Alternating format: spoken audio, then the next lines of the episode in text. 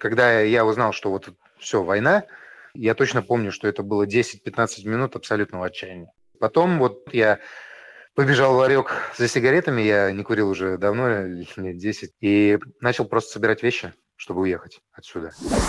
Первые дни я не знал, что я еще могу делать, кроме как вот выходить в пикет. Когда еще ехал, я думал, ну вот сейчас вот в отделение зайду и увижу там людей, пойму, что просто я не туда пришел, там все такое, я приезжаю, ну, точнее, меня доставляют в отделение, захожу, там никого, там три алкаша, которые подрались за бутылку, и все, и больше никого. На вторую неделю, когда я сумел отбросить эмоции и просто начал считать всех, кто хоть как-то реагирует, словом, жестом, подходит, начинает диалог или репликой проносится мимо на велосипеде, я вдруг понял, что все то агрессивное, все то топящее за войну, что подавляло меня абсолютно, оно на самом деле было в меньшинстве. И для вот этих вот даже два – это уже много. Я понимал, что людям вообще-то важно то, что они видят, что они не одни. Привет, это подкаст «Человек имеет право». Его ведем я, Марьяна Тарачешникова. И я, Наталья Джампаладова. Привет. Российские власти заблокировали сайты «Радио Свобода», но мы продолжаем работать. Для обхода блокировки устанавливайте VPN, скачивайте наше приложение, куда уже встроен VPN, и подписывайтесь на наши страницы в социальных сетях. Этот выпуск подкаста выходит на 132-й день так называемой спецоперации России в Украине, сообщения которой для многих россиян по которым не стреляют и которых не бомбят, стали чем-то слегка раздражающего информационного шума. Но много в России и таких людей, которые не обвыклись с войной, и для них она по-прежнему большая беда и трагедия. И сегодня мы расскажем об одном таком человеке, а нашла его в интернете Наташа. Да, сегодня мы расскажем историю Виталия Цицурова. Ему 32 года, он живет в Смоленске и занимается инвестициями. 24 февраля, с начала так называемой спецоперации в Украине, каждый день по вечерам он выходит с одиночным антивоенным пикетом. И история Виталия Цицурова меня заинтересовала тем, что, во-первых, вот он уже 4 месяца продолжает выходить каждый день, каждый вечер. А во-вторых, у правоохранительных органов, на удивление, за все это время к нему какое-то минимальное число претензий. Вот на фоне довольно существенных сводок от УВД-инфо, э, вот по их данным, да, вот за эти все четыре месяца задержано уже больше 16 тысяч человек э, за антивоенные какие-то акции за антивоенную позицию, и на фоне того, что обычно задерживают даже за меньшее, например, там вот за плакаты со звездочками, история Цицурова выглядит как минимум любопытно. Да, его тоже несколько раз задерживали, да, в отношении него пытались а, возбудить дело о дискредитации вооруженных сил России, уголовное дело. Но его так и не возбудили, и на этом все закончилось. И более того, с 19 марта Виталия Цицурова больше вот не задерживали. А кроме всего, насколько я понимаю, у него еще за это время и появились какие-то последователи в Смоленске, и об этом он нам тоже расскажет. Да, и что мне еще показалось весьма любопытно, то, что он рассказал нам, что раньше довольно скептично относился к такой форме гражданской протестной активности, как одиночный пикет. Но вот внезапно сейчас он изменил свое мнение как это произошло, и вот вообще можно ли чего-то добиться одиночными пикетами, почему он продолжает выходить каждый день, как на него реагируют прохожие и правоохранительные органы. Мы созвонились с Виталием и задали ему все эти вопросы. Виталий, добрый день. Для начала расскажите, пожалуйста, вспомните, как вы узнали о начале так называемой специальной военной операции и как вообще все это восприняли? Я занимался инвестициями, и помню, что у меня были незакрытые сделки, которые я должен был закрыть э, в утреннюю сессию. Помню, что я проспал момент, когда я должен был в самом начале это сделать. А когда проснулся, сразу зашел в приложение, ну и увидел там обвалы и прочее. И в этот момент я уже понял, что походу война. Зашел в интернет, там было вот, транслировалось, не помню, на «Медузе» или где, обращение Путина. Так все оно для меня и случилось. То есть я знал о том, что вот эта эскалация ситуации происходит, я знал о войсках на границе и прочее, но для меня это была вот такая игра мускулами, как говорят, да. Я думал, что это блеф. До конца думал, что блеф. Сомнения у меня начались 22 февраля. Когда объявили о там, независимости э, вот эти вот э, республики. И в тот момент у меня уже ну, начались такие, не то что сомнения, но опасения. На тот момент я еще думал, что да, все теперь плохо, однозначно теперь все ухудшится, но я никак не думал, что будет конфликт военный. Я думал, что официально ведут войска там на границе те, которые были актуальны на тот момент. Но никак не думал, что они пойдут дальше, и никак не думал, что, конечно же, они там еще и Киев, Харьков начнут бомбить всю Украину. Вот это для меня было громом среди неба. Вот когда я узнал, что вот все, война, я точно помню, что это было 10-15 минут абсолютного отчаяния. То есть я вот, э, ну, реально ни о чем не думал. Я был просто в такой прострации. Потом вот спустя 10-15 минут я побежал в ларек за сигаретами, я не курил уже давно, лет 10, и начал просто собирать вещи, чтобы уехать отсюда. Но я успел только чемодан открыть, там книжку закинуть, и в тот момент подумал, ну вот сейчас как никогда нужно попытаться бороться. Я в тот момент искренне полагал, что я так думаю не один. Я в тот момент искренне думал, что все по всей России будут выходить против. Сначала петицию написал, а ближе там к четырем вечера, что-то в этом духе. Пошел, на площадь. В моем понимании по умолчанию там люди должны были уже быть. Я пошел на площадь Ленина, там вообще никого не было. Просто вообще пусто. Вернулся домой, побежал и вот распечатал плакат.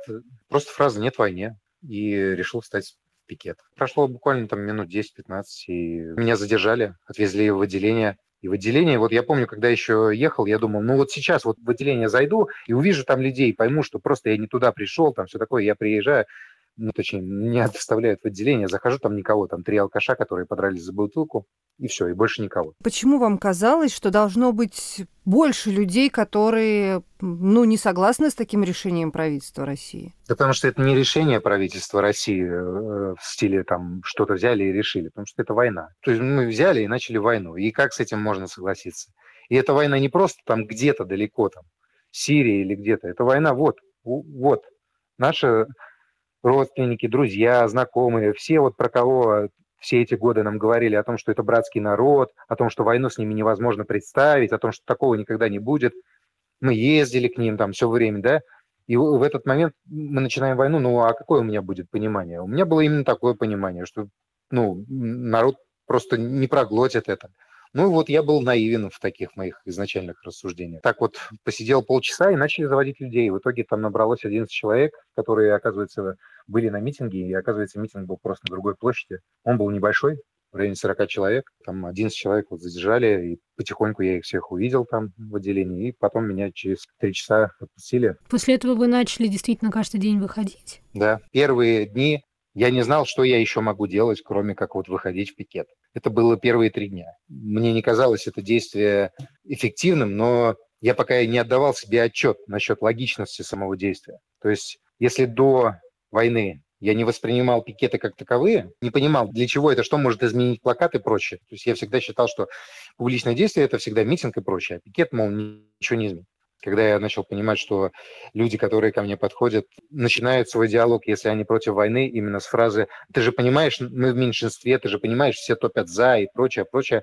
я понимал, что людям вообще-то важно то, что они видят, что они не одни.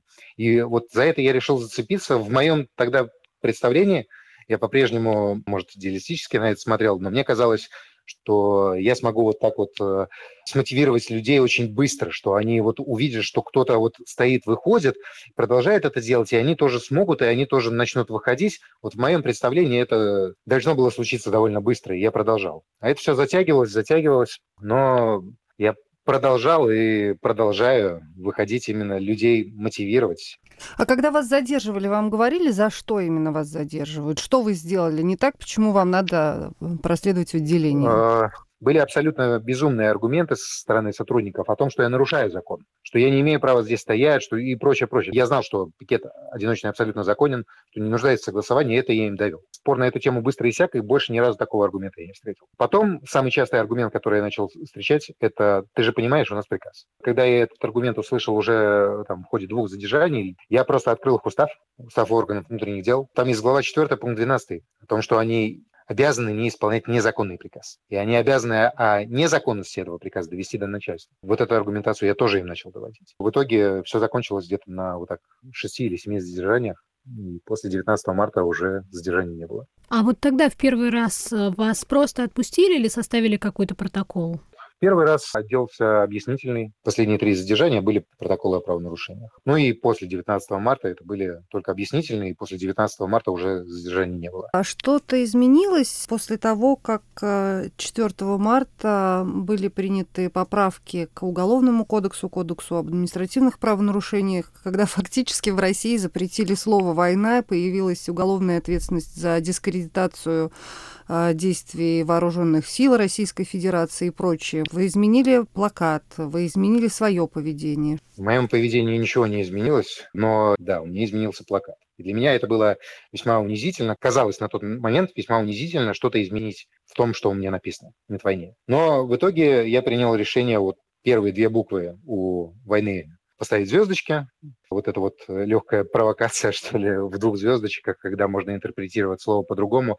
Мне как бы понравилось еще и в том, что она побуждает на диалог у людей, которые топят за, а я в тот момент думал, что имеет смысл их переубеждать. Тем не менее, против вас пытались возбудить уголовное дело, вот как раз по э, той самой новой статье Уголовного кодекса, которая предусматривает ответственность за дискредитацию вооруженных сил. И чем это закончилось, да. как это было, как вы об этом узнали? Было очередное задержание 13 марта, и я помню, тут тоже писали там протокол, изымали плакат такой же, и я тогда спросил, а что с прошлым разом. И мне просто сказали, да, там закрыли типа дело, и, и все. А потом 4 апреля, точнее, это письмо было 4 апреля, а я его получил где-то там, 12 апреля, пришло мне письмо о том, что уголовное дело было возбуждено 6 марта по статье 280.3, и оно тут же было закрыто. Так и было написано в связи с тем, что я ни разу не нарушал 20.3.3.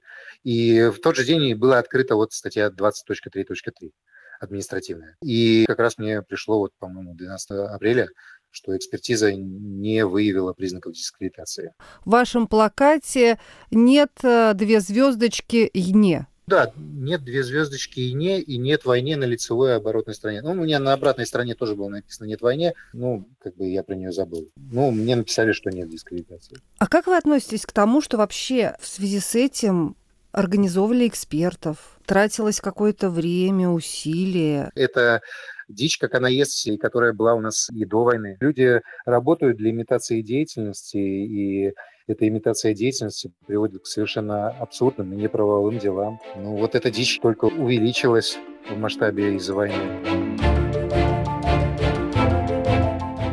Слушаете подкаст «Человек имеет право». Его ведем я, Марьяна Тарачешникова. И я, Наталья Джампаладова. Продолжим после короткого объявления. Привет, я журналист «Радио Свобода» Александр Гостев, который побывал почти в 70 странах. Там везде и всегда происходят интереснейшие события, влияющие и на нас с вами. Как именно?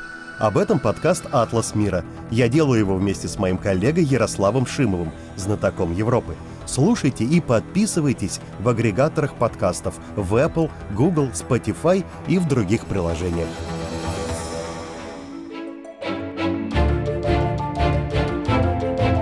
Это подкаст «Человек имеет право». Его ведем я, Марьяна Тарачешникова. И я, Наталья Джампаладова. И сегодня мы разговариваем с Виталием Цицуровым, с жителем Смоленска, который с 24 февраля сначала спецоперации в Украине каждый день выходит с одиночным пикетом. Тут нужно понимать, что пикет на самом деле это не только плакат.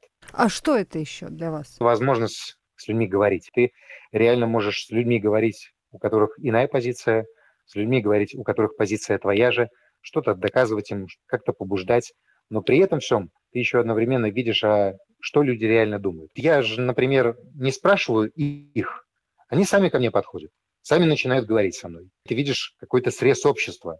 На вторую неделю, когда я сумел отбросить эмоции и просто начал считать всех, кто хоть как-то реагирует, словом, жестом, подходит, начинает диалог или репликой проносится мимо на велосипеде. Там. Вот когда я все это начал считать, я вдруг понял, что все то агрессивное, все то топящее за войну, что подавляло меня абсолютно, оно на самом деле было в меньшинстве. Я начинал просто записывать в свой дневник, что случилось, и потом вот из этого я начал, а почему бы не посчитать? Я посчитал и увидел совсем другое. Не то, что нам говорят, не то, что в соцопросах даже оппозиционных, там КАС публиковал, что там 80% за войну, там все такое. У меня цифры такие же, только обратные. То есть у меня 80% вот этих всех реакций и прочего, те, кто против войны.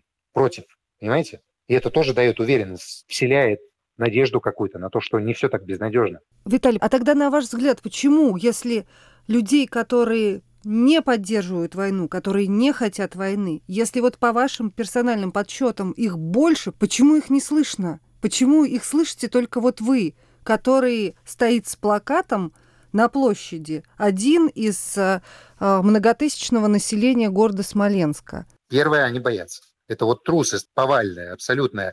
И вы знаете, я не могу об этой трусости говорить в каком-то там пренебрежительном контексте в стиле там «вот они трусы». То есть в этом плане у меня есть некоторые скажем так, отличия от остальных, там, у меня нет, например, семьи, там, да, я уволился, у меня нет работы, у меня нет вот этой какой-то зависимости. Я от этого сам отказался. А люди, которые по-прежнему именно в социуме вот так вот встроены, у них массово эти страхи продуцируются, и сомнения у них, они только провоцируют дальнейшее угнетение своей свободы. Тут вопрос именно приоритетов и вопрос развитости эмпатии в человеке. Если человек способен примерить себя на место остальных, кто страдает во время войны, я думаю, для него приоритет очевиден, но он готов рискнуть, хотя бы попробовать. Но если отбросить все эмоции, то становится видно. Фишка как раз-таки в наличии агрессивного меньшинства. Агрессивного и активного. Вот они, вот эти топящие за войну, просто вот с пеной у рта, они же действуют максимально ярко. Они не боятся ничего, за ними власть, орут, там, что угодно делают. И это видно, это видно людям. И они думают, что все вокруг такие. Вот это яркое, агрессивное меньшинство формирует вот эту стену, которую сложно очень разбить, что на самом деле они-то как раз меньшинство, а большинство вот это вот, которое инертное, либо которым все равно, либо которые боятся. Вот это сложно преодолеть, сложно людям об этом говорить, потому что, когда им пытаешься это объяснить, у многих, у очень многих сразу возникает такой ответ. Знаешь, я смотрю на свое окружение и вижу в нем, что почти все за. Да, и люди начинают перекладывать картинку своего окружения на общество. Я не припомню такого, чтобы мне кто-то сказал, ты знаешь, у меня 50 на 50. И вот люди свойственны перекладывать эту картинку на общество. А те, кто говорит, что таких людей много, которые говорят, у меня все против войны. И когда им говоришь, ну, так давай, там, выходи, там, и прочее, помимо всех отговорок, помимо часто нежелания признать собственную трусость, у человека, когда я ему говорю, ну, хотя бы там начните знакомиться друг с другом и прочее, и мне человек говорит, а зачем? Я и так понимаю, что все против. Но что мы сделаем? И дальше начинается самоунижение, что мы ничего не можем, что это вообще даст и прочее. И в пикете как раз есть возможность объяснить, поговорить с человеком, что, ну, на самом деле мы каждый являемся частью общества. К сожалению, побуждать мне удается совсем немногих. Но я верю, что со временем их станет больше. Потому что сам пикет нельзя рассматривать отдельно от того, что происходит в целом. В условиях вот этих социально-экономических триггеров любое протестное действие важно сохранять, потому что неизвестно в какой момент у кого-то, вот как говорится, там, собирай по ягодке, наберешь кузовок, да, вот неизвестно, вот какой из этих социально-экономических триггеров в этой корзиночке у каждого индивидуальный вдруг перевесит, вдруг станет для него критическим, когда он поймет, нет, ну все, хватит. Если он при этом видит, что кто-то не согласен, что такие есть, он и сам начнет действовать. Ваш пример и попытки людей убедить, что все-таки даже одиночные пикеты имеют смысл, кого-то вдохновили, к вашим пикетам присоединился кто-то еще из жителей Смоленска, насколько вам известно? Да, эти люди есть, и именно из тех о ком мне говорили, и те, кто со мной как-то связывался об этом, это было примерно 15 человек. Кто-то из них стоял и несколько раз. Один человек выходил и полтора месяца. Я не знаю, выходит ли он сейчас до сих пор. Это только то, о чем я знаю. У меня самый яркий пример,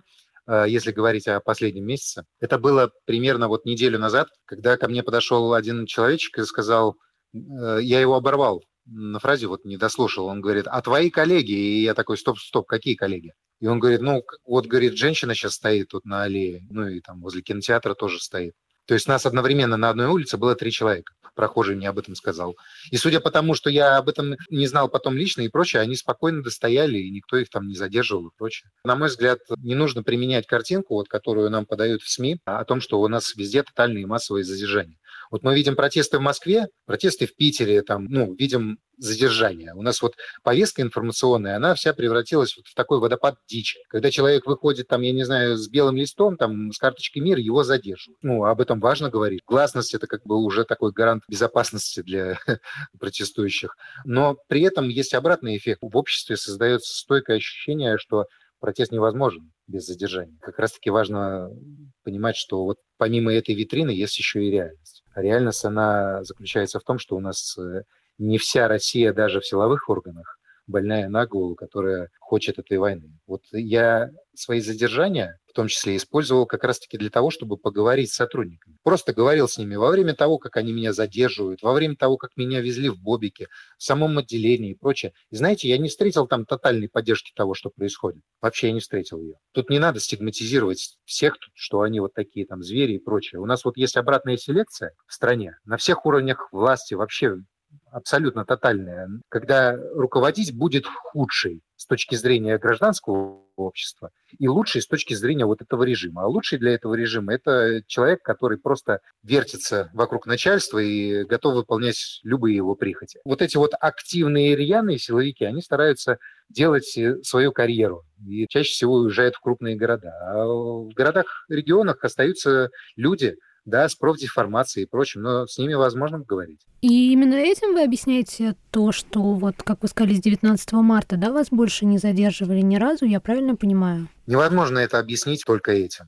Тут в этом плане есть еще рациональные объяснения, что зачем поднимать шум, грубо говоря, в маленьком городе.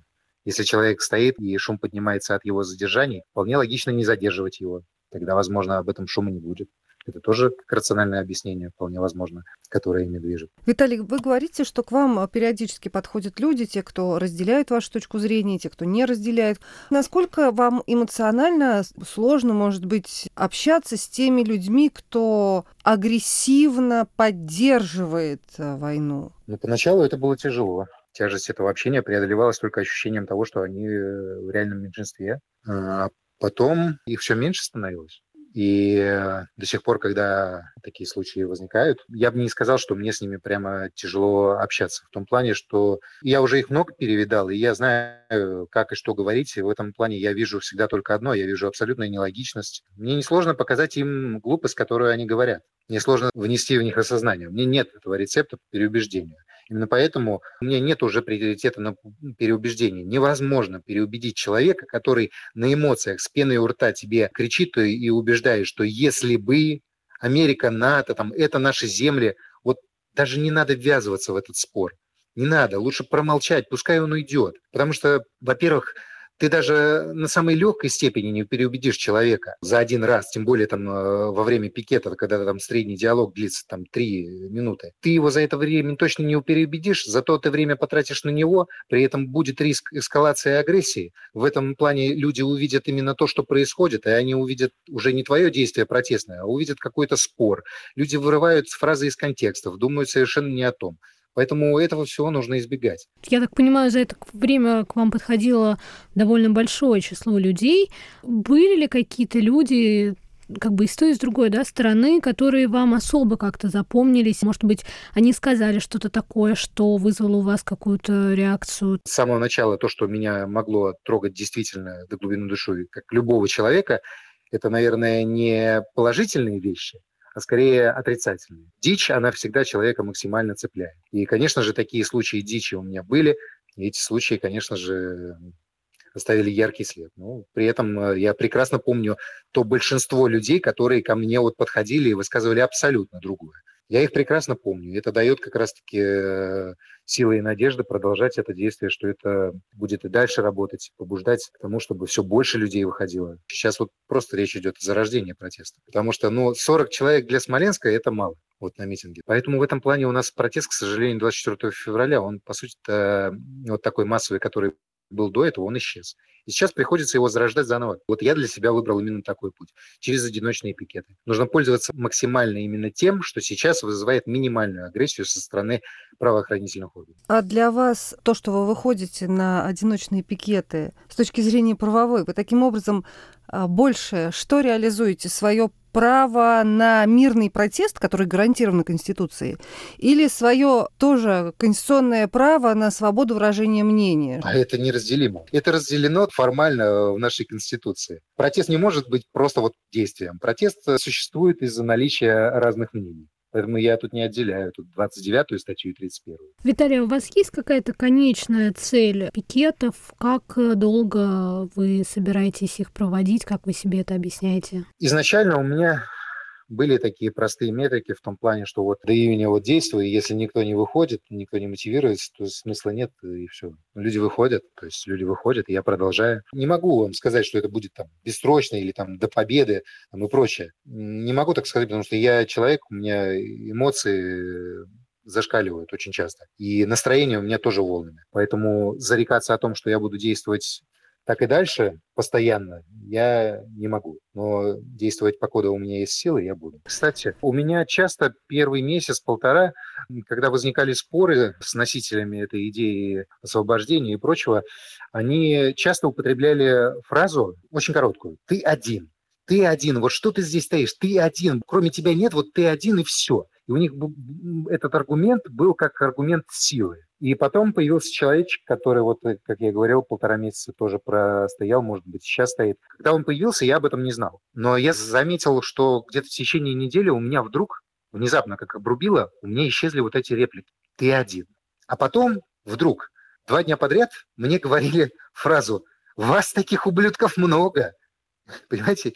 И потом мне подошел парень и говорит, там стоит тоже кинотеатра парень тоже с плакатом «Нет войны». И для меня тогда все сошлось. То есть появился еще кто-то, и для вот этих вот даже два – это уже много. Даже два. Суть в том, что чем больше людей протестуют, тем меньше агрессия со стороны отшибленного общества по отношению к ним. То есть, грубо говоря, если одиночку вообще в целом городе могут воспринимать реально как изгоя, как, как белую ворону, то когда он становится не один, э, в том плане, что где-то еще есть протестующий, и это уже как-то вот психологически воздействует на людей, что это уже какая-то верхушка айсберга, они начинают задумываться о другой позиции, и они, грубо говоря, не идут на дичь. В этом плане, чем больше людей свою позицию высказывает, тем меньше и уровень агрессии, неосознанной порой, а порой и э, реально особенный. Вот этот уровень уменьшается с ростом количества протестующих. Я это уже проверил неоднократно. Мне пару раз уже ну, в довольно агрессивной словесной форме прилетело, в том числе от сторонников с антивоенной позиции. Формулировка, в принципе, показывала суть сомнений человека. Что ты изменишь этим плакатом? Война-то не остановится от плаката. Зачем? К чему ты побуждаешь людей? Нас же всех задержат и прочее. Целью протеста не может быть э, рассмотрение, что вот протест увидит кто-то наверху, ну, в лице Путина, и скажет, ой, я неправильно делал, и остановится.